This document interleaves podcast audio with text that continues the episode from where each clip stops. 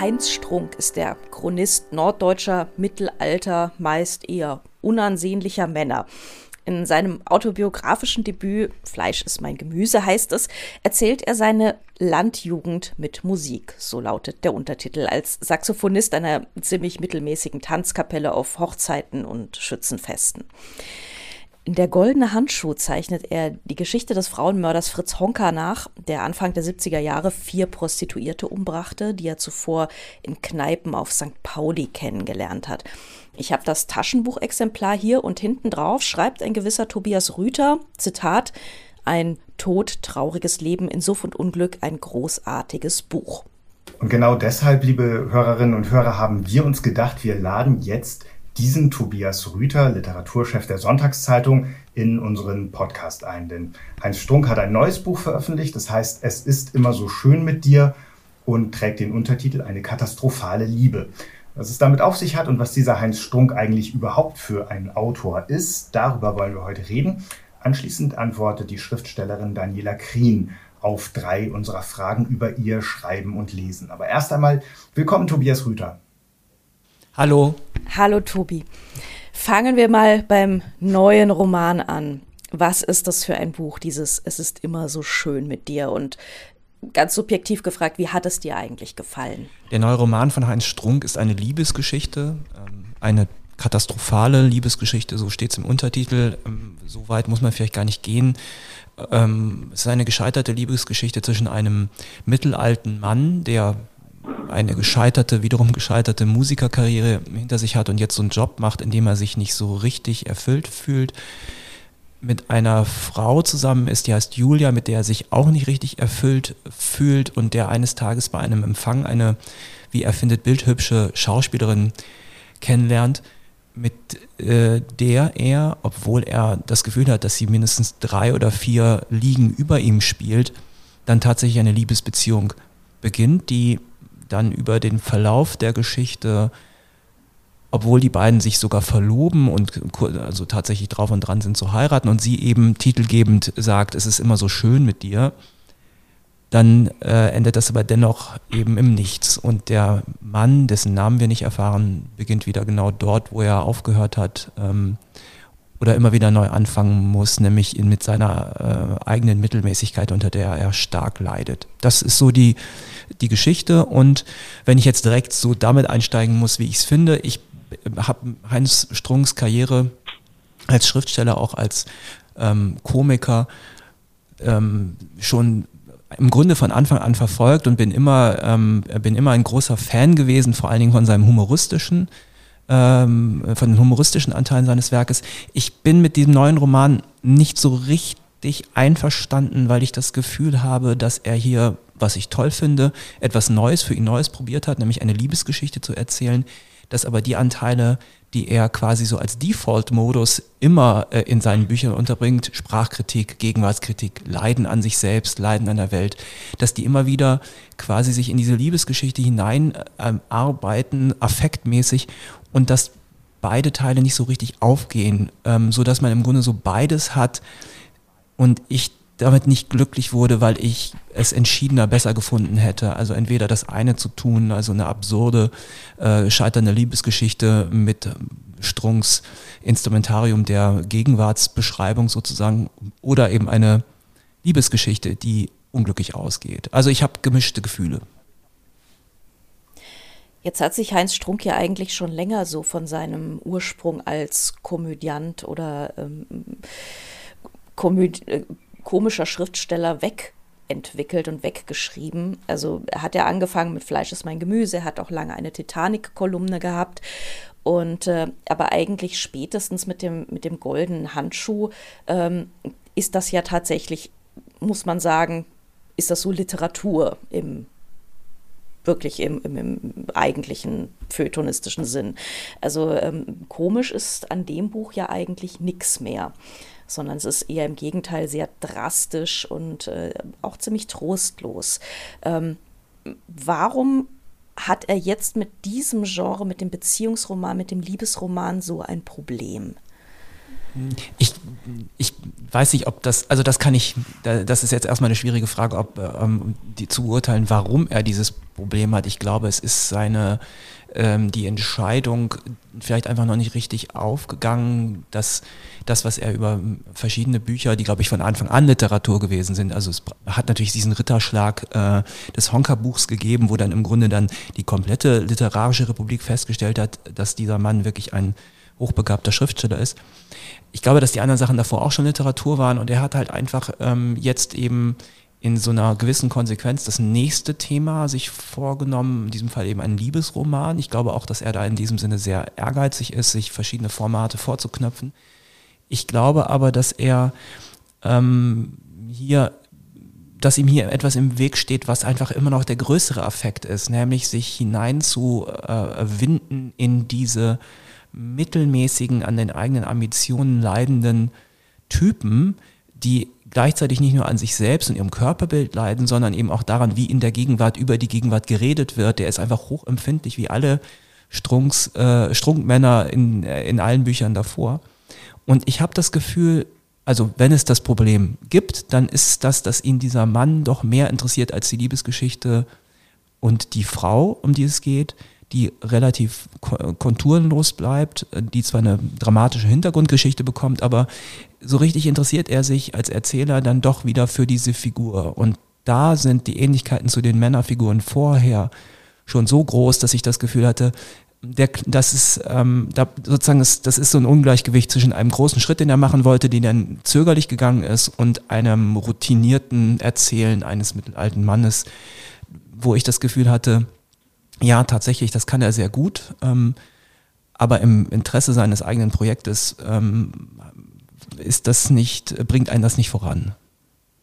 Ja, es kann aber ja auch so was Serielles haben eigentlich. Es kann ja auch sein, dass er sozusagen dieses, diese eine Figur porträtieren möchte in unterschiedlichen Spiegeln, in unterschiedlichen Kontexten und dass ähm, gerade so ein Gefälle zu einer ähm, in der eigenen Fantasie eigentlich unerreichbaren Figuren, die man sich verliebt, dann ähm, ein guter Anlass ist, ähm, den Porträts ein weiteres hinzuzufügen mit Gewinn. Also das für mich wäre das noch kein zwingendes Argument für ein problematisches oder ähm, gescheitertes Buch.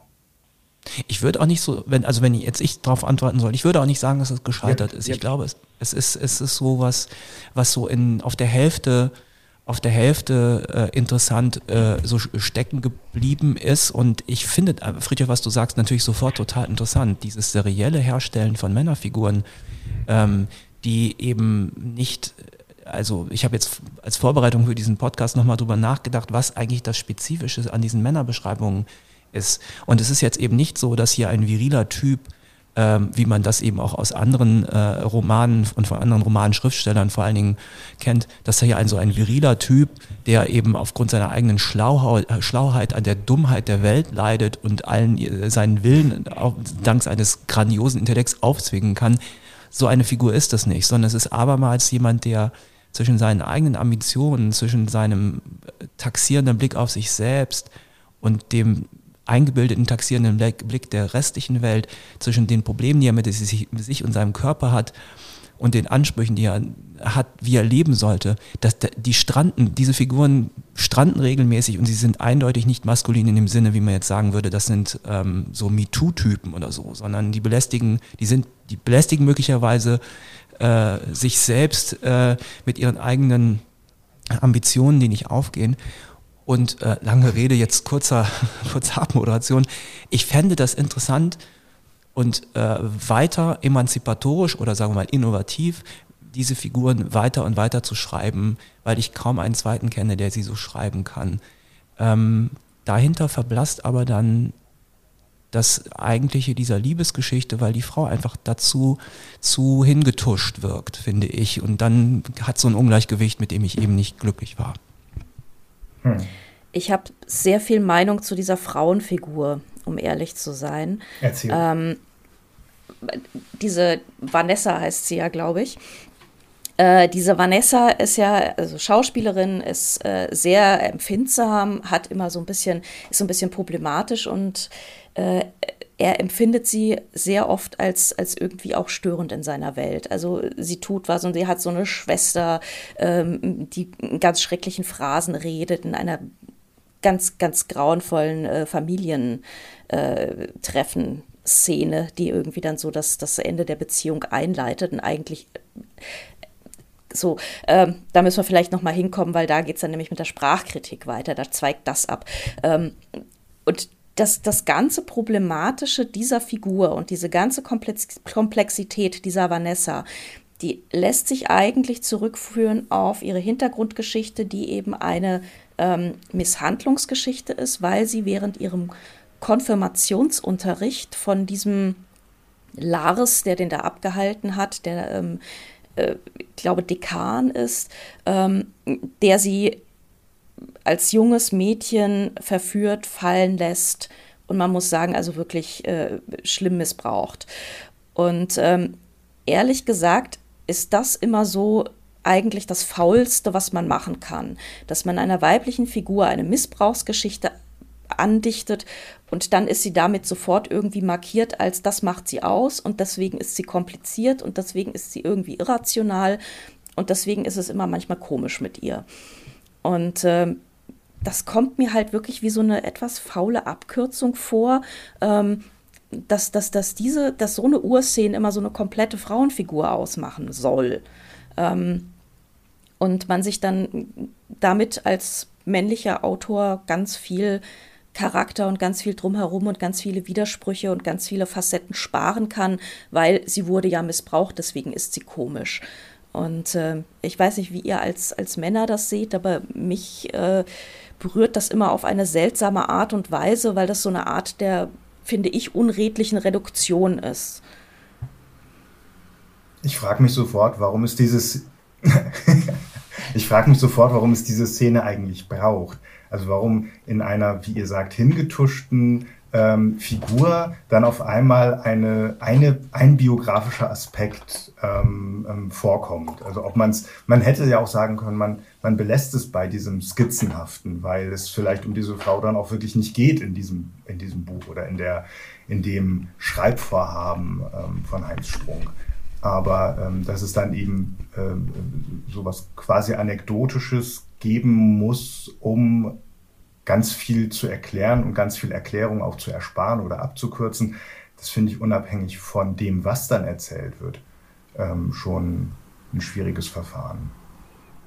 Also man, um es, ähm, um es vielleicht ähm, in eine andere Richtung zu, ähm, zu bewegen, ich habe eher das Gefühl, dass das, also alles das, was ihr gerade jetzt gesagt habt, leuchtet mir ein. In der Tat ist auch die die, das Erfinden einer, einer traumatischen Geschichte zur Motivation von Komplexität im, äh, im, im, im, fortgeschrittenen Alter, ähm, sagen wir mal, ein bisschen ähm, ein, ein, ein, ein, einfacher Trick so. Das ist jetzt sehr mhm. lapidar gesagt.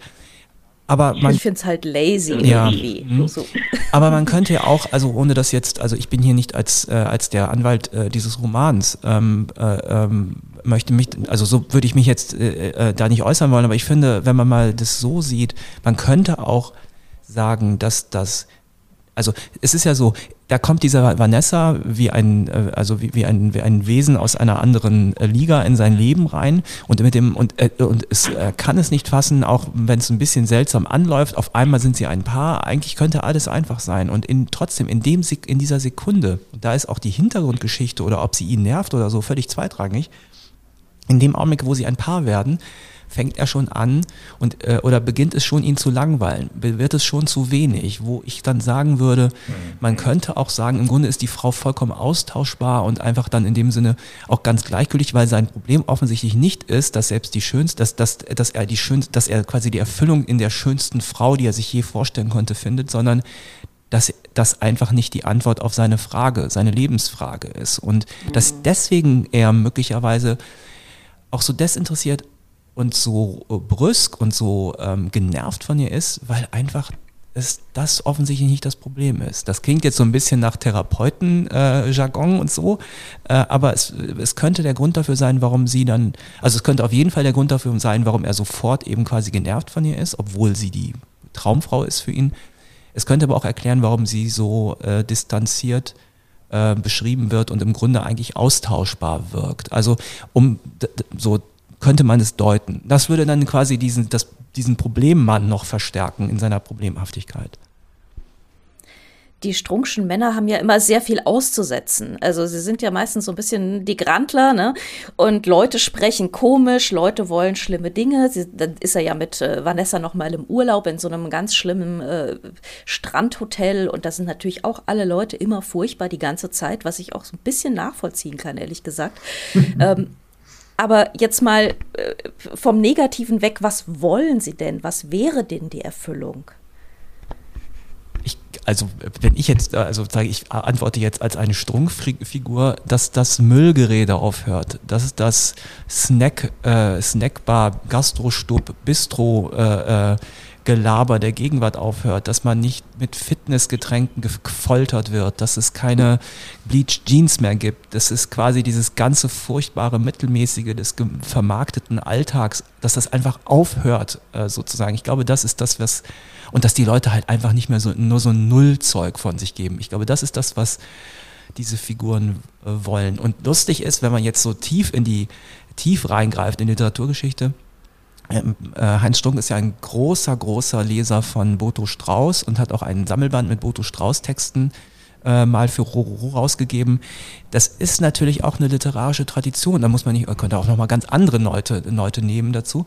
Da steht er schon einfach quasi auch in der literarischen Tradition von einfach vollkommen gequält sein davon, dass es andere Menschen gibt, die dümmer sind. Aber ich glaube, dass das, also sozusagen, wenn es nur darum gehen würde, es geht bei ihm aber nicht nur um Intellekt, sondern halt einfach auch um eine gewisse Würde, glaube ich, gegenüber der Gegenwart und wie man sich verhält, wie man als Mann auch möglicherweise sich anzieht und so.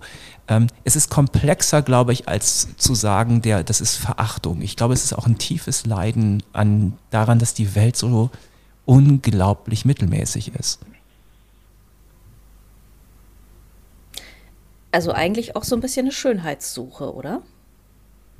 Ah ja, das ist eine interessante, ja, interessante Frage. Das ist eine wirklich, ich glaube, diese Frage, im, im, wenn, wenn man über Strunk redet, redet man immer, so wie ich es jetzt auch im Grunde schon 20 Minuten tue, von diesen leidenden Wesen, die eben halt einfach an der Hässlichkeit der Welt ähm, leiden. Ähm, es könnte natürlich einfach auch die verzweifelte Suche nach irgendetwas, was still äh, und würdevoll schön ist im Leben sein, die, eine Suche, die immer enttäuscht wird. Interessante Frage, Andrea. Also es ist tatsächlich, glaube ich, so, mhm. weil auch jetzt, ich habe jetzt auch ein paar Rezensionen schon gelesen zum neuen Buch, da wird auf einmal dann, das finde ich auch ganz unglücklich, das Honka-Buch quasi als Maßstab der jetzt folgenden Werke von Strunk genommen. Das funktioniert natürlich überhaupt nicht, weil das ja. Honka-Buch, glaube ich, eher mal so rausragt in eine andere Richtung, weil es tatsächlich auch ein mhm. Projekt von ihm war. Aber die Frage, was eigentlich im Innersten dieses Werk und ich würde jetzt echt schon mittlerweile von einem Werk natürlich sprechen, bei Strunk mhm. zusammenhängt, dass das auch eine Suche nach Schönheit und die Unerreichbarkeit von Schönheit sein könnte. Das äh, ist, äh, finde ich jetzt erstmal einen, ähm, einen innovativ, also einfach innovativer als immer wieder runterzubeten, was ich eben selber tatsächlich getan habe. Dieses Leiden an Werbe, an Marketing und Werbefuzzi-Talk, das kann man ja selber auch als Parodie schon kaum mehr lesen.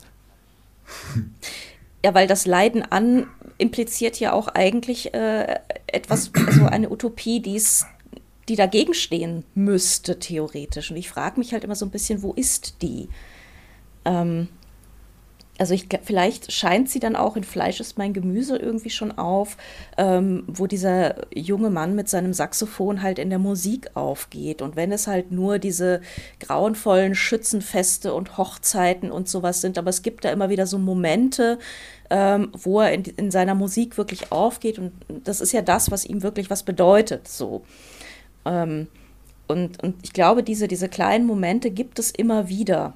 Jetzt nicht im Honka-Buch, da eben nicht, da eben gerade gar nicht. Aber ich glaube, wenn man im Rest sucht, dann schon.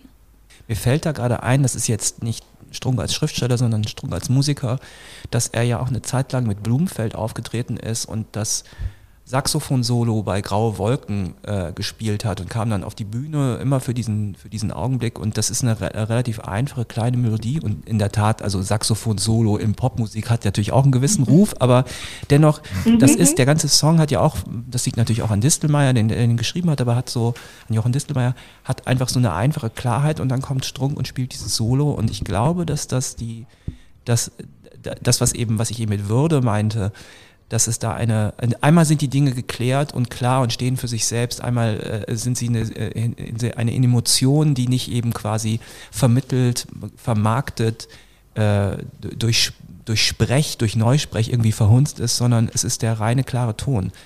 Ähm, das ist eine sehr romantische Vorstellung natürlich irgendwie von Kunst. Mhm. Ähm, aber ich glaube, wir sind jetzt tatsächlich irgendwie jetzt hier was auf der, also das ist natürlich was, was, ähm, was man bei Hans Strunk jetzt erstmal nicht vermuten würde. Und das würde dann tatsächlich hier diesem Buch nochmal eine, einen Aspekt abbringen, der dann weniger mit, ähm, aber da würde ich dann darauf beharren, die, also das würde den, das, die, die Frauenfigur und diese Beziehung, das ist quasi dann nur so vordergründig irgendwie so ähm, installiert quasi es geht im Grunde um eine andere Frage äh, und ich, da würde ich immer immer noch sagen, ich weiß nicht, ob er dieser Beant der Beantwortung dieser Frage mit dem Roman weitergekommen ist, als beispielsweise in einem Buch wie Junge rettet Freund aus Teich, wo ich das Gefühl habe, diese, das ist zwar auch wieder so eine Sommerkindergeschichte, so ähnlich wie Fleckenteufel, aber wo quasi die Stimmigkeit von, von Atmosphäre, von, von innerer von inneren Vorgängen der Figuren, Liebe, eigenartige Liebe zwischen äh, einem Enkel und seiner Großmutter, ganz einsam in so einem Haus.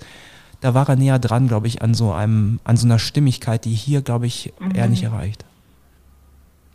Das stimmt, das ist so ein ganz melancholisches Buch, ähm, wo es eben auch um Freundschaft geht. Das eben auch, also Freundschaft ist auch wieder so was Unkompromittiertes, ähm, was ich, was auch irgendwie sich nicht wirklich also ich glaube, ich glaube, Freundschaft ist, ist für ihn auch irgendwie ein, ein ehrlicheres und, und, und, und äh, von der Moderne weniger vermarktetes Gefühl als vielleicht Liebe, die ja immer so aufgebauscht wird. Und äh, ne? Vielleicht ich glaube, wenn, wenn wir nochmal auf diese Schönheit zurückkommen, dann äh, gibt es damit ja zwei Probleme. Das eine ist, ähm, dass es eine Bereitschaft zur, ähm, zum, für, äh, zur Fokussierung braucht. Das heißt also, man muss sich, wenn man sich für Schönheit interessiert, ähm, auch entscheiden, bestimmte Dinge auszublenden. Ähm, und wenn man sprachempfindlich ist beispielsweise oder Störgeräusche empfindlich oder empfindlich dafür, dass irgendwie neben den äh, drei wunderschönen ähm, Rosenblüten noch eine Welke im Bild ist oder sowas, dann wird es schwierig mit der Schönheit. Und das andere ist eben auch, ähm, dass äh, so eine Figur dann feststellen kann, dass sie in einem schönen Bild eigentlich derjenige oder dasjenige Element ist, was stört. Und damit ist die Schönheit wieder perdu.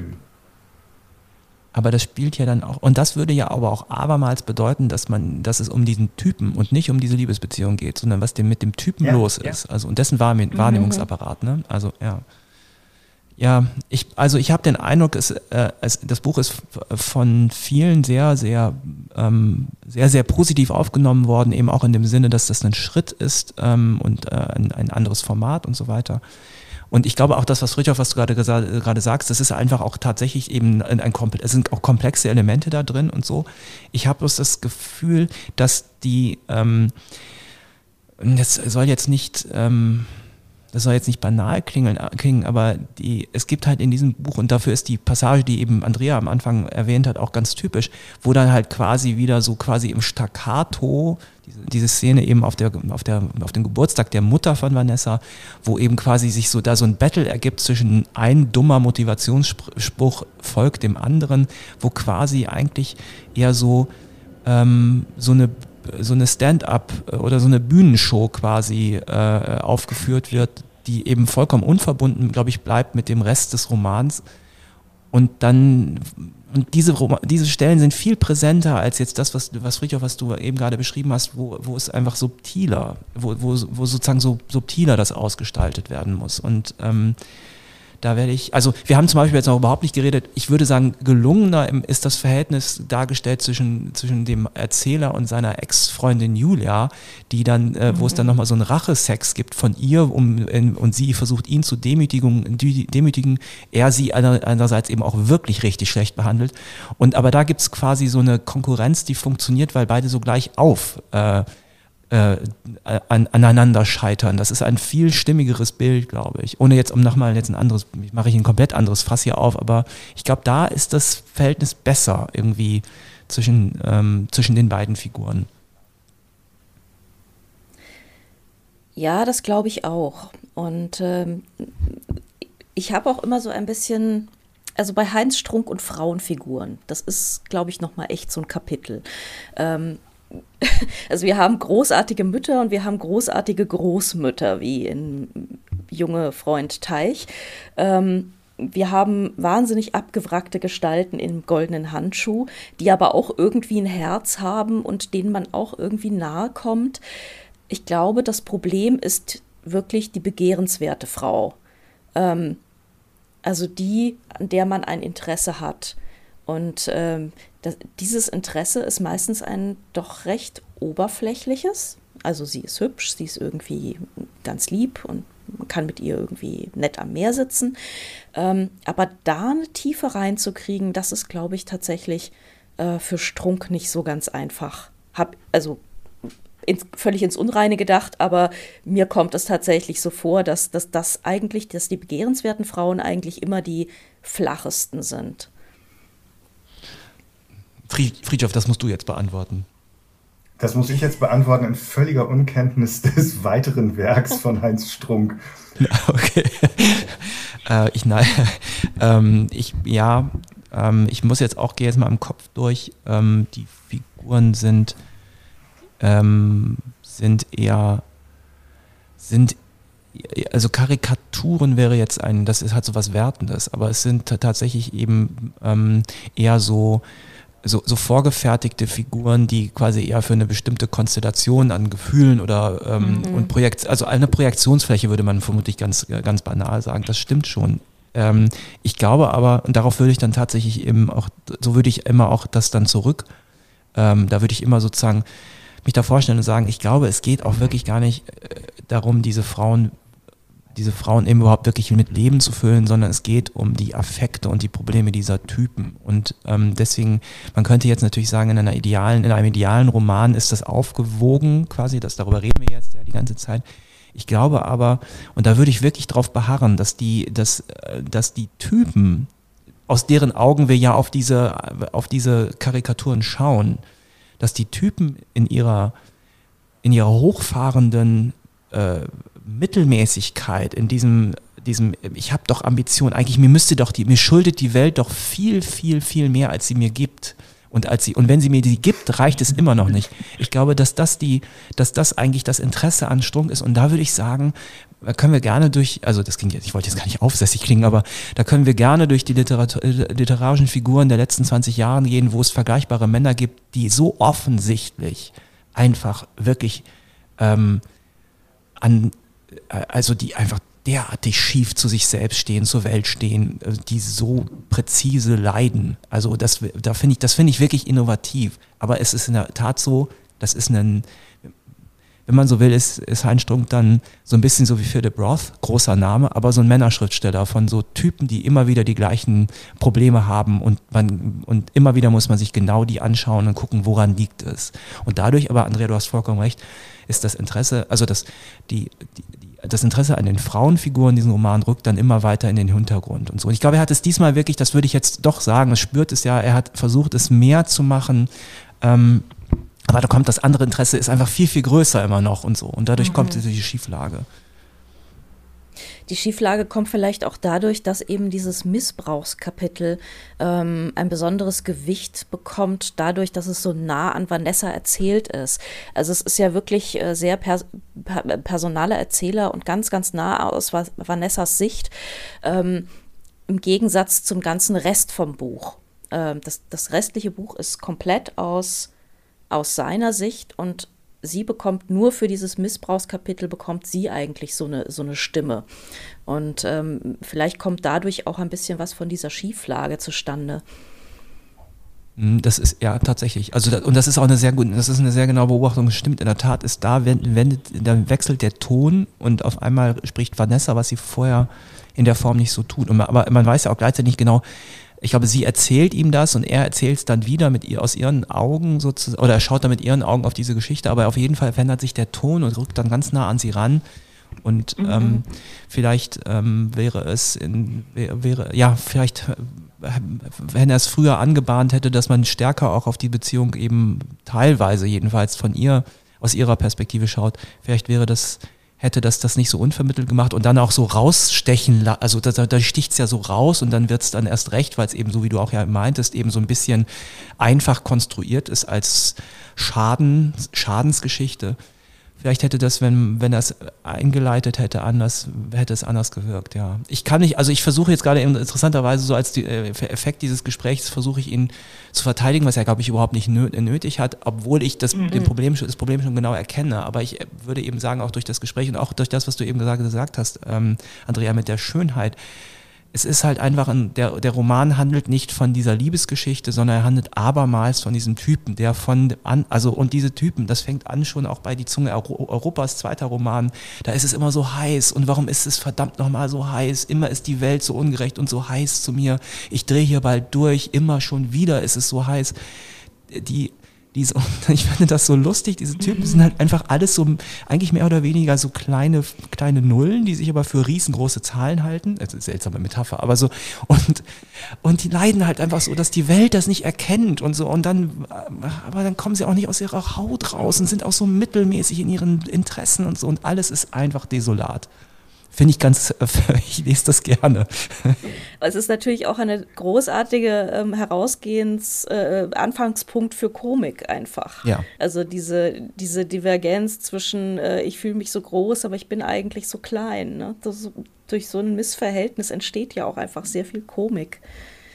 Aber dazu passt dieses Missbrauchs, pardon, äh, dazu passt dieses Missbrauchsklischee ja dann doch eigentlich wiederum ganz gut, wenn man annimmt, dass er ähm, darin einen, eine Rechtfertigung findet dafür, dass es ihn in dem Augenblick, in dem wieder alle Erwartungen, äh, die beiden doch ein Paar werden und auch also ja persönlichere Gedanken, intimere Gedanken teilen, sich näher kennenlernen, ähm, dass er dann eigentlich schon zu viel hat. Dann ist das ja irgendwie sozusagen ein gefundenes Fressen, um von sich selbst absehen zu können als äh, Ursache dafür, dass es halt doch mal wieder nicht klappt. Das ist eine interessante, also also wenn man, Entschuldigung, wollte ich nicht unterbrechen. Also wenn man sagt, also wenn man sagt, dass das Klischee, das entwickelt nicht Strunk oder das, das ist, das, das äh, lasten wir nicht dem Autor an, sondern das ist ähm, äh, Rettungsanker dieser Figur. Das ist die Rechtfertigung dieser Figur, jetzt doch wieder was auszusetzen zu haben. Oder für das, was ähm, äh, er auszusetzen hat, eine so einfache und naheliegende und angenehme und, äh, und handhabbare Erklärung zu finden. Und das ist, ein, das, ist ein das ist ein interessanter Punkt, weil nämlich daraus sich auch quasi ergibt, warum eigentlich diese Figuren so statisch sind. Also über, also sozusagen diese Männerfigur hat jetzt über die verschiedenen Romane hinweg sich nicht, also sind andere Figuren immer, ihre Grundkonstellation, auch wenn es manchmal ein bisschen anders ist als in anderen Büchern, ähnelt sich stark und es ist insofern statisch, weil die nicht richtig vom Fleck kommen, weil sie permanent mit sich selbst hadern und reden und die Gegenwart beschimpfen und so weiter. Aber, sie, aber die Antwort darauf, warum sie so sind, wie sie sind, die, ähm, äh, die, der kommen wir keinen Schritt weiter, weil sie halt einfach, das ist auch eine bequeme Einrichtung in der Welt, sozusagen sich bequem zurechtgelegt haben, die Welt ist schuld, die Welt halt, die Welt würfelt mir immer nur irgendwie mittelmäßige Erlebnisse zu oder schwierige Frauen äh, und so. Und irgendwie die eigentliche Frage ist ja, obwohl diese Typen so viel über sich reden, so richtig an ihr eigenes Geheimnis kommen sie damit doch echt nur Millimeter um Millimeter ähm, äh, näher. Und das ist ja aber eigentlich eine total faszinierendes, und deswegen sind wir wieder beim Seriellen von dem, was du eben gerade gesagt hast, Fritjof. Mit jedem Schritt kommt man ein bisschen näher dem äh, der Antwort auf die Frage, was diese Typen bloß jetzt bloß für ein Problem haben und so. Und ähm, ja, also äh, quälende, also quälende, aber gleichzeitig natürlich auch irgendwie ähm, zum Teil wirklich einfach auch dadurch tolle, tolle Literatur. Also ich äh, finde eben die früh, von einigen von den frühen Büchern wirklich herausragend, eben in dieser Art, auch innovativ oder auch sagen wir fast schon pionierhaft, so eine Figur, solche Figuren einfach zum Sprechen zu bringen. Aber ähm, ich bin auch, muss ich auch wirklich zugestehen, ich, ähm, ich bin also eigentlich von seinem Humor, also Studio Braun und so weiter, ich kenne kaum was Lustigeres als das Studio Braun. Das ist halt einfach wirklich tatsächlich, da bin ich so, Andrea hat das eingangs so gesagt, ich bin halt einfach auch nur ein mittelalter norddeutscher Mann und finde das lustig. Er hat ja wirklich tatsächlich einfach eine riesen Bandbreite. Also nicht nur die Bücher, sondern äh, die Kolumnen sind jetzt auch gerade erschienen als Sammelband. Äh, ist, äh, ist Musiker, ähm, Komiker mit Studio Braun und dann kommt natürlich diese ganze Fraktus-Geschichte noch dazu, die eben als Film dann äh, auch im Kino war. Also das ist schon, äh, das ist schon echt ein Kosmos, ein, ein Strunk-Kosmos, ähm, der sich da auftut. Und äh, wo man auch tatsächlich, glaube ich, ich kenne jetzt die Studio Braun-Sachen nicht so gut, aber ähm, da, da zieht sich doch wahrscheinlich diese trostloser Mann sucht Dinge auch durch, oder? Wie ist das da? Die ganze Zeit. Also auch das, und auch in den, aber ich fange jetzt sofort an zu lachen bei der Vorstellung, was ist da für lustige, das sind ja dann so Telefonstreiche, also der Film Fraktus ist dann nochmal was anderes, das sind auch dann so, Fraktus ist ja so die Geschichte von so einer Pseudo-Kraftwerk-Techno-Band, die angeblich die Band gewesen ist in den späten 70ern, frühen 80ern, die alles auf den Weg gebracht hat, bloß das sind halt einfach mhm kennst du nicht. Affe sucht Liebe. Genau. Mensch. genau. genau. Es sind bloß halt Thorsten Barge und Bernd Wand und äh, wie heißt der dritte noch? Jedenfalls sind so drei Thorstens aus Buxtehude äh, oder Brunsbüttel, ich bin mir jetzt nicht mehr so genau sicher, lebt bei seinen Eltern, ist Optiker geworden und so und, äh, und sie machen aber immer noch diese komische Kunst und es ist einfach wirklich, also der Abstand zwischen Ambition, der eigenen, dem eigenen Größenwahn und der Wirklichkeit ist maximal hoch und dadurch aber entsteht eine unglaubliche Komik. Und ähm, äh, das ist wirklich, äh, da, ich lache jetzt die ganze Zeit schon, ohne, obwohl mir keiner der, keine der Pointen überhaupt einfällt, weil ich es einfach so, die Grundstimmung ist schon sehr, sehr komisch, einfach permanent, weil diese Typen halt einfach so Trottel sind. Also norddeutsche Trottel. Ja. Ich habe gerade letztens erst die Folge von Mord mit Aussicht gesehen, ja. wo sie ja auch eine tragende Rolle spielen. Also sehr, sehr, sehr gutes deutsches Fernsehen. Gibt's auch. Genau, also mit ja. dem unvergesslichen Satz, da schießt Rocco Schamoni und das ist das andere. Die sind alle drei und Strom gehört auch dazu. Die Wahrnehmung der Sprache, wie gesprochen wird, das haben alle drei von Studio Braun, also Jacques Palminger, Rocco Schamoni und Strunk auch, ähm, die sind sehr, sehr genau im Zuhören, wie heute gesprochen wird. Und da gibt es so zwei, drei Szenen, die, genau in dieser Mord mit Aussicht-Folge, wo man das sehr genau hört, wie halt einfach die auch das dann sprechen und nachsprechen können. Also das Stimmen, äh, um so mal darauf auf den Punkt wieder zurückzukommen, das Stimmen-Imitatorische im Werk von Heinz Strunk, das Nachmachen von von, ähm, von fürchterlichem Jargon, egal ob er jetzt nun aus der Werberwelt oder aus dem Feuilleton kommt, das ist schon sehr, sehr gut. Und darin liegt dann nicht nur, das hat was Humoristisches, aber auch eindeutig was Aufklärerisches. Wir sollten alle nicht mehr so sprechen, das sowieso nicht, und wir sollten uns auch nicht gefallen lassen, dass so gesprochen wird. Und ich glaube, das ist das tief Moralische, was da auch dann drin steckt. Nicht nur was, da gibt es was mhm. Romantisches, aber es gibt auch was Moralisches in diesem Humor. Sehr nah übrigens an der Titanic natürlich. Das ist ja deswegen, ähm, ja. das ist, ja. Also das Moralische hat ja auch Max Gold zum Beispiel, ja. der ähm, ja auch immer wieder so Sprachmüll beiseite räumt und so, ja. Ja, das stimmt.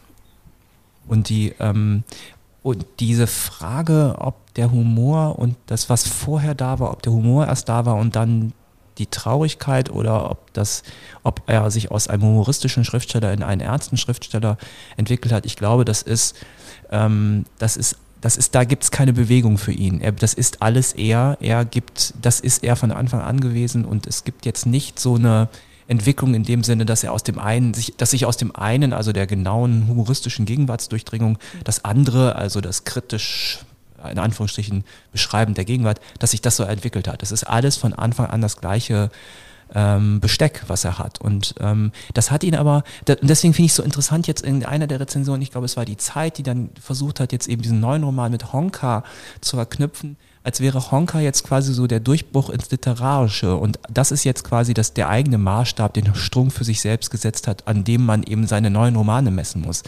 Und das verkennt dann doch tatsächlich die, Sachen, die vorher da waren, die, die, die alle miteinander zusammenhängen und eben quasi dieses einzigartige, diese einzigartige Figur Heinz Strunk, das sage ich jetzt einfach in dem Sinne, der eben so viele unterschiedliche Dinge macht und alles eben ähm, aber miteinander zu tun hat, aber separat trotzdem funktioniert, das macht diesen, diese einzigartige äh, Figur Heinz Strunk aus. Ich weiß gar nicht, ob er zur Literatur gehört. Der gehört nur so zu sich selbst. Also so ein bisschen so wie Helge Schneider auch auf eine Art, der ja auch sehr ernsthafter Jazzer ist und wie man mhm. jetzt auch ja gemerkt hat, eben da auch keinen Spaß versteht, wenn er seinen Jazz nicht machen kann und dann auch von der Bühne geht. Finde ich, ähm, das sind wirklich, ja. Also ich habe ja so, ich habe ich habe halt so eine Privattheorie, dass eigentlich Menschen, die das komische Besteck wirklich beherrschen, dass die einfach die besseren Romane schreiben. Aber ähm, vielleicht schreiben sie auch einfach nur die, die mir irgendwie mehr geben. Aber ähm, da gibt es ja tatsächlich sehr, sehr viele Beispiele. Also auch Boff Bjerg zum Beispiel hat bei der Lesebühne angefangen. Ja, und der, der, der hat eine Art von Komik und Schlagfertigkeit, ähm, die sehr viele andere Schriftsteller einfach nicht haben. Und der weiß halt genau, wie, wie man die Wirkung erzielt und wie die Pointen sitzen und, und wie die Sätze knallen. Und äh, ich glaube, das haben einfach Komiker, was, was vielen anderen Schriftstellern so ein bisschen abgeht. Ja, und auch dadurch, äh, äh auch ich glaube, wenn man, wenn man Leute zum Lachen bringen will, will man auch einen Effekt haben. Und ich glaube, das ist dann diese mhm. Unterhaltung, dass man eben auch nicht langweilen will. Das bringt, ist auch schon eine ganz gute Einstellung, um Romane zu schreiben. Einfach mal das Publikum unterhalten. Ja. Finde ich erstmal per se sehr begrüßenswert, wenn Leute Absolut. sich dazu entschädigen. Ja. Ja, ich hätte jetzt auch Thomas Mann sonst sagen können, aber ich sonst, der, der ist ja auch komisch. Der kann, aber ich wollte jetzt, das ist jetzt einfach so die FAZ-Feuilleton Standardantwort zu sagen, ja, auch Thomas Mann. Aber es gilt natürlich genauso auch für Thomas Mann, der sehr lustig, äh, lustige Figuren erfunden hat, die lustige Dinge tun und so. Das, da merkt man das auch. Also, aber das wollte ich eigentlich nicht. Jetzt habe ich es doch getan. Entschuldigung. Ein verzeihlicher Reflex. Ähm, aber sag mal, wir haben jetzt irre was auf dem Tisch liegen. Wir haben einen Film, wir haben Kolumnen, die Notate, die Romane ähm, unterschiedlichster Zurichtung. Ähm, Kurzgeschichten jetzt, kommen ähm, noch dazu. Danke. Was, was haben wir noch vergessen? Äh, Musik, Studio Braun. Ähm, wer nun was von oder wer nun in dieses Werk von Heinz Strunk einsteigen möchte, wo steigt er am besten ein? Wo fängt man am besten an? Andrea, du musst sagen. Also mein Einstieg persönlich war ähm, Junge rettet Freund aus Teich. Und ähm, das war kein schlechter Einstieg. Es war vielleicht nicht der typischste Einstieg, ähm, weil es sehr viel von dem Strunkkosmos so nicht hat, weil es eben einen, einen jugendlichen, also einen ganz, ganz jungen Erzähler hat, weil es eben eine melancholische Geschichte ist. Ähm, und eine Freundschafts-Familiengeschichte. Aber äh, ich fand den Einstieg tatsächlich nicht schlecht. Aber ich glaube, man ist mit Fleisch ist mein Gemüse zum Beispiel auch gut bedient. Würde ich mich, das wäre jetzt einfach ganz, das wäre jetzt wirklich auch meine Antwort, weil da eigentlich im Grunde alles schon da ist, was sich dann anders, äh, was sich dann anders in anderen Büchern zeigt. Und es ist einfach ein unglaublich lustiges Buch und auch ein innovatives Buch, weil diese Welt, die er da beschreibt, diese Hochzeitskapellen. Ähm, ich komme auch aus Norddeutschland vom flachen Land, wo halt einfach sonntags man weiß, da gibt es dann diese Kneipen, wo dann am Abend vorher große Feste gefeiert wurden und dann so die, die, die Schnapsleichen noch am nächsten Morgen an der Theke sitzen. Und dann gibt's aber halt immer diese Band, die fürchterlich, fürchterliche Versionen mhm. vom Lemon Tree spielen müssen und so. Und da, das ist ja dann seine Welt. Und es ist gleichzeitig ähm, das ist gleichzeitig witzig, aber es hat auch einen ganz ernsten Kern, weil im Grunde diese Themen, die man jetzt auch zum Beispiel hat im neuen Roman von Judith Herrmann, also was ist eigentlich mit dem Land los? Das Land trocknet aus. Was, diese Landschaften sterben aus, die Städte werden größer, aber die, sozusagen diese Zwischenräume, Landschaft quasi, Dorf und so verschwinden das ist da alles schon drin. Und das erkennt man besonders gut, wenn man, also der, der ähm, Strunk hat zusammengearbeitet eben äh, auch mit dem Lars Jessen, dem, dem ähm, Regisseur, der Fraktus gedreht hat, der aber auch eben Rocco Schamoni zum Beispiel eine fantastische Dokumentation gedreht hat über das Sterben der Landgasthöfe in Schleswig-Holstein. Und man sieht dann daran, das eine ist natürlich, dass diese Welt skurril und seltsam ist. Und man tritt da mit dieser, mit dieser ähm, komischen Kapelle auf und das Publikum ist immer besoffen und keiner will zahlen und so.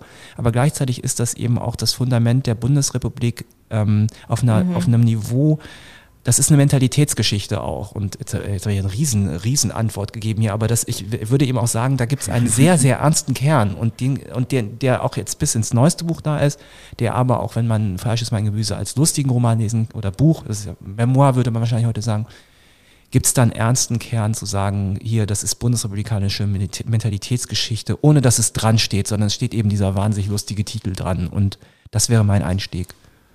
Das stimmt. Also Bundesrepublik kriegt man da, ähm, wenn auch die, eher die nördliche Hälfte der Bundesrepublik, aber äh, das, das ist auf jeden Fall da drin und dann eben auf so eine, auf so eine finstere Art und Weise. Also BRD Noir ist ja so ein Schlagwort, was immer wieder mal auftaucht. Und das ist halt tatsächlich genau das, dieses etwas Muffige, dieses Piefige, diese, diese Schützenfeste, diese grauenvolle Perversion von auch Popkultur, die da abgefeiert wird. Also ja, ja, das ist auf jeden Fall auch so ein Schlagwort für Heinz Strunks Männer. Kriegt er sofort Heimatgefühle von der jetzt ganz ja, ja. Und du sagst es durchaus mit etwas Wehmut in der Stimme. genau. Ja, ja, ist so. Sind, sind wir jetzt eigentlich gerade ganz weit weg von Es ist immer so schön mit dir oder sind wir noch ziemlich nah dran? Naja, ich meine, es gibt so diesen, äh, dieses Romantikhotel, in dem eben diese mehrfach schon angerissene Szene spielt mit, dem, mit, der, mit der Mutter, dem Familiengeburtstag der Mutter. Da ist man schon wieder auch sehr nah dran. Also da ist man mhm. wirklich wieder so in dieser dieser falschen Vorstellung von Gemütlichkeit, falsche Vorstellung von Familie, falsches Gerede über die Gegenwart. Ähm, und alle sollen sich aber äh, äh, zusammenreißen und jetzt mal gute Laune haben, um es jetzt mal ganz platt zu sagen. Das, dieses Element ist da auch drin, ja. Insofern, äh, ja, wir sind eigentlich nicht weit weg, glaube ich. Das, das Romantikhotel ist ja für ihn auch so ein Inbegriff und ich kriege ja oft von Hotels tatsächlich PR-Mails, ähm, Romantikwochenenden mit Candlelight Dinner mit Duftkerzen, mit Partnerölmassage. Ähm, also es sind immer wieder eigentlich die gleichen Ingredienzien, die eben für so eine äh, Zweisamkeit stehen, die aber natürlich total äußerlich und durchkommerzialisiert sind. Und ähm, also wenn man mal drei von diesen, von diesen PR-Mails von irgendwelchen Romantikhotels gelesen hat, dann ähm, kennt man das Arsenal, das da aufgefahren wird. Und sowas zum Beispiel ähm, habe ich bisher noch nicht so oft beschrieben gesehen. Das ist schon wieder sehr strunk. Ja. Aber auch eben diese falsche Vorstellung von, oder dieser, diese, das missbrauchte Wort Romantik ähm, in dem Zusammenhang, ja klar. Das ist dann auch wieder. Mhm. Die, aber mich, wie gesagt, mich haben die, mich hat diese Passage etwas ratlos gelassen, weil halt einfach da auf einmal so rumrandaliert wird äh, und da wie so ein Battle die Schwester der von, von Vanessa und eben der, die Hauptfigur sich eben so vorgestanzte Sätze an den Kopf hauen und ich weiß gar nicht, ich weiß nicht, wo, ich, also mir, da verlässt der Roman quasi seine Handlung und wird zu so, so einem sprachkritischen äh, äh, äh, Feuerwerk, ähm, falscher Ausdruck, wird, wird auf einmal so eine sprachkritisch reingeschobene Episode, die überhaupt keine, die, die überhaupt also quasi gar keine richtige Szene mehr ist. Und das könnte man jetzt sagen, es ist jetzt so quasi experimentelles äh, aus der Handlung raustreten, so. Sie bleibt auch immer noch drin irgendwie so. Das ist, man weiß, wo man ist, aber es ist halt einfach so seitenweise werden da halt einfach dann so, äh, so äh, Motivationssprüche aneinander ge gehäkelt und da hat es mich dann doch wirklich, ähm, das fand, das fand ich, also weil, Andrea, weil du eben lazy gesagt hast, eben, das fand ich lazy, weil ich dachte, okay, aber das, äh, du musst das auch, das ist zwar jetzt alles stimmt ja irgendwie so vom Sprachgefühl, aber du musst es dann auch erzählen, weil das, äh, du musst es einfach auch erzählen, äh, warum das jetzt so ja. auf einmal so abgesondert wird. Fand ich ein bisschen ja. wenig. Das stimmt. Die Abkürzung gönnen wir dir jetzt gerade mal nicht, lieber Autor. So, ja, ja. Das stimmt. So enden wir auf einer kritischen Note. Heinz Strunks Roman Es ist immer so schön mit dir ist gerade im Rowold Verlag erschienen und kostet 22 Euro. Vielen, vielen Dank, lieber Tobias, für ähm, das Gespräch. Ich danke euch. Das hat vielen, viel Spaß gemacht. Dankeschön. Unsere drei Fragen zum Schreiben und zum Lesen haben wir diesmal der Schriftstellerin Daniela Krien gestellt.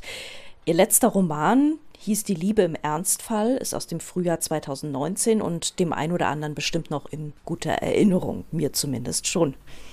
Auch in Der Brand, gerade erst erschienen, geht es um eine Liebe im Ernstfall, um einen Sommerurlaub, in dem ein Paar fast 30 Jahre lang verheiratet, zwei Kinder, damit klarzukommen versucht, dass sich die Liebe aus ihrer Ehe verabschiedet hat.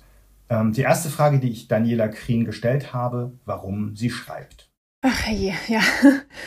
Das ist eine Frage, die ich für mich auch nur nachträglich interpretierend beantworten kann. Also ich schreibe so lange, wie ich, wie ich lesen und schreiben kann. Und, ähm, und damals, als ich ein Kind war, habe ich da, glaube ich, nicht wirklich über das Warum nachgedacht. Jetzt rückblickend würde ich sagen, dass, äh, dass es von Anfang an eine Bewältigung war, mit der Wirklichkeit sozusagen umzugehen, mit meiner zum Teil schwierigen Wirklichkeit. Ähm, ich bin aufgewachsen im kleinen Dorf. mit zwei Eltern, die nicht sehr glücklich miteinander waren, äh, mit einem abwesenden Vater und mit Freunden, die meine Leidenschaft nicht geteilt haben. Also ich war so das einzige Kind im Dorf, das intensiv gelesen hat. Ich konnte mich da nicht wirklich austauschen und äh, ja, war oft, oft recht einsam. Und ich glaube, dass daher, um so meine, ja, meine Einsamkeit zu bewältigen und um mein Leben zu strukturieren, das Schreiben dann begonnen hat. Am Anfang war es natürlich sehr autobiografisch. Ich habe ganz viel Tagebuch geschrieben und ähm, ja, und daraus wurde dann immer mehr. Und mittlerweile ordne ich beim Schreiben für mich auch meine ähm, Wahrnehmung der Welt, in der ich lebe. Gar nicht mehr so sehr meine privaten Dinge, sondern tatsächlich mich in Bezug zur Gesellschaft oder die gesellschaftlichen Vorgänge, die ich beobachte, die versuche ich in den Büchern irgendwie auf den Punkt zu bekommen und geordnet zu kriegen. Das ist interessant, dass Sie sagen, diese Bewältigung stand schon im, im allerersten Schreiben ähm, im Vordergrund. Ich hätte mir genauso gut vorstellen können, dass es so ein eskapistisches Schreiben wäre. Also dass äh, Geschichten, in denen alles ganz anders ist, dann im, im Mittelpunkt dieses Schreibens stehen. Ja, das gab es auch, aber erst später. Der Anfang war wirklich, ähm, also diese, diese frühen Tagebücher oder Gedichte. Ich habe am Anfang ganz viele schrecklich kitschige Gedichte geschrieben. Ähm, da ging es schon immer irgendwie um meine Eltern und die Situation da in diesem Dorf und mein, mein Unglück, in das ich mich sehr hineinsteigern konnte damals als Kind. Und die Einsamkeit, also Einsamkeit war immer ein großes Thema. Ähm, ja. Gab es die Idee der Mitteilung in diesem Schreiben äh, oder ging es darum, etwas loszuwerden, etwas festzuhalten? War das gedacht für Leserinnen und Leser? Oder nur für sich selbst in dem Moment? Die, also die ganzen ersten Jahre des Schreibens, ähm, die, das, das war extrem privat und intim. Ähm, tatsächlich so, so intim, dass ich auch die Tagebücher später vernichtet habe. Ähm, als ich so Anfang 20 war, habe ich mir das alles nochmal durchgelesen ähm, und habe das alles hm. weggeworfen. Hm. eingeweicht in Wasser, in eine Plastiktüte, damit es auch wirklich niemand mehr lesen kann, äh, weil es zum Teil extrem emotional gewesen ist und natürlich mhm. sehr kindlich und in der Zeit der, der Pubertät völlig überzogen auch. Ähm, das waren wirklich Bewältigungsstrategien. Das war mhm. für niemanden mhm. gedacht, mhm. außer für mich selbst. Wie ist es heute? Wer ist heute Ihr erster Leser oder Ihre erste Leserin? Und wie kritisch darf er oder sie sein? Meine erste Leserin ist meine Lektorin. Tatsächlich. Die bekommt den Text meistens schon in einer Fassung, ähm, in einer frühen Fassung, wo ganz klar ist, dass da noch viel Arbeit zu tun ist. Und äh, und sie muss sehr kritisch sein. Also ich bitte sie darum, sehr kritisch zu sein, denn es hilft mir überhaupt nicht, ähm, wenn, wenn da äh, Lobhudelei kommt und ich am Ende ein Buch veröffentliche, das irgendwelche Fehler enthält und Peinlichkeiten. Also ich bin, ich bitte immer darum, dass, dass wirklich ein überstrenger Blick auf den Text gerichtet wird. Und wenn sie das einmal durchgegangen ist und ich nochmal überarbeitet habe oder ein zweites, ein drittes Mal überarbeitet, dann bekommt es mein Lebensgefährte zu lesen. Und das ist mein härtester Kritiker überhaupt. also das sind Sitzungen mit ihm zusammen am Text, vor denen ich äh, stundenlang vorher schon Angst habe. Weil der, er findet wirklich, der findet alles. Also behaupte ich jetzt mal. Ich hoffe, er mhm. findet mhm. alles. er deckt jede jede logische Ungereimtheit auf. Und ähm, ja, ich bin ihm sehr dankbar dafür, aber äh, Spaß macht das nicht. Ja, und gerade wenn es auch um emotionale Ungereimtheiten geht, wie viel in ihren Büchern, ist das wirklich schwierig aufzudecken, finde ich. Ja, das stimmt. ähm, mich wundert, dass ähm, ihre Lektorin eine frühe Fassung bekommt und dann kritisieren, dann hart kritisieren darf. Also ich würde ich, also ich kann mich da ja nur reinversetzen. Ich würde ja eigentlich immer schauen, dass ich eine möglichst stabile Fassung schon, um nicht zu viel Kritik abzubekommen, ähm, eine möglichst stabile Fassung schon ähm, das erste Mal losschicke. Also wenn der, der Text noch nicht so weit gediehen ist, schon in, in der Rohfassung muss er natürlich stehen. Ne? Das, äh, das grobe Konzept muss da sein und die Dramaturgie, das muss alles stimmen. Die Figuren müssen klar sein. Aber dann gibt es den Moment, wo meine Lektorin tatsächlich nochmal ähm, grundsätzliche Fragen, in der Regel sind es wirklich nur Fragen. Es ist nicht so, dass sie dann sagt, da und da musst du etwas ändern, sondern sie, sie schreibt mir Fragen dazu. Und anhand dieser Fragen beginne ich, meine Figur nochmal besser zu verstehen und manchmal eben auch Handlung zu ändern. Das ist, das ist für mich wirklich hilfreich, da relativ früh einen zweiten Blick drauf zu haben, äh, weil ich sonst mich in meinem Tunnel befinde und manches einfach nicht mehr sehe. Sie waren das einzige Kind im Dorf, das gerne und begeistert gelesen hat, sagen Sie. Ähm, welches Buch würden Sie von heute aus rückblickend Ihrem jüngeren oder einem Ihrer vielen jüngeren Ichs empfehlen? Was hätten Sie gern früher gelesen gehabt als Kind, als Jugendliche, als junge Frau? Mm, als Kind habe ich, glaube ich, alles Wichtige gelesen, was man als Kind gelesen haben sollte. Als junge Frau, toll. ja, da hat meine Mutter zum Glück auch sehr drauf geachtet. Ähm, aber als junge Frau, der, der jungen Frau, würde ich einige Bücher geben, die ich erst spät entdeckt habe, also nicht zu spät, aber ähm, die mir vielleicht im Leben weitergeholfen hätten, hätte ich sie eher gekannt. Das sind gar nicht so sehr fiktive Bücher, also keine Romane, sondern ähm, vor allem autobiografische Bücher oder Sachbücher. Also zuallererst fällt mir ein von Viktor E. Frankl, trotzdem Ja zum Leben sagen. Ähm, das ist ein Buch, das, äh, was mir unglaublich geholfen hat, alle möglichen Schicksalsschläge zu bewältigen. Und das hätte ich gern schon eher gehabt. Und dann auch äh, so ein paar autobiografische Schriften, die mich enorm inspiriert haben, wie zum Beispiel von Joachim Fest, Ich nicht, oder von Hans Graf von Lehndorf, das ostpreußische Tagebuch. Das sind alles Bücher, die ich, die ich immer wieder lese. Ähm, und eigentlich all die Bücher, die ich mehrfach lese, würde ich meinem jüngeren Ich empfehlen. Weil es gut, ja, genau, genau, weil man in verschiedenen Lebensphasen da sich ganz verschiedene Dinge rausliest. Und, ähm, und ich immer sehr hilfreich finde, also autobiografisches Schreiben finde ich bei anderen sehr spannend, weil ich mir da sehr viel rausziehen kann. Das ist nicht, also mein Weg ist das nicht. Ich würde sowas nicht schreiben wollen und vielleicht auch gar nicht können. Aber ich lese das wahnsinnig gerne. Vielen Dank, liebe Frau Krien. Das ähm, waren tolle Antworten. Ja, vielen Dank.